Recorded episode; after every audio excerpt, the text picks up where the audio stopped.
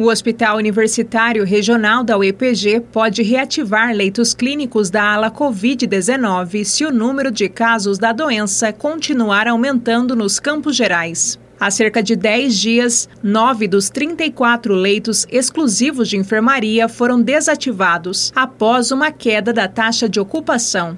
Na sexta-feira, o governo do estado anunciou a reativação de 38 leitos de UTI Covid em Curitiba. Nesta semana, a Secretaria Estadual de Saúde deverá reativar leitos em outras regiões do Paraná. Em carta enviada à imprensa no fim de semana, o secretário de Saúde, Beto Preto, destacou que não faltaram leitos de UTI no Paraná até o momento, mas leitos disponíveis não são a justificativa para que as pessoas façam festas. Quem puder ficar em casa, que faça isso. O secretário afirmou que os recursos e estruturas são finitos. Bárbara Brandão, repórter de CBN.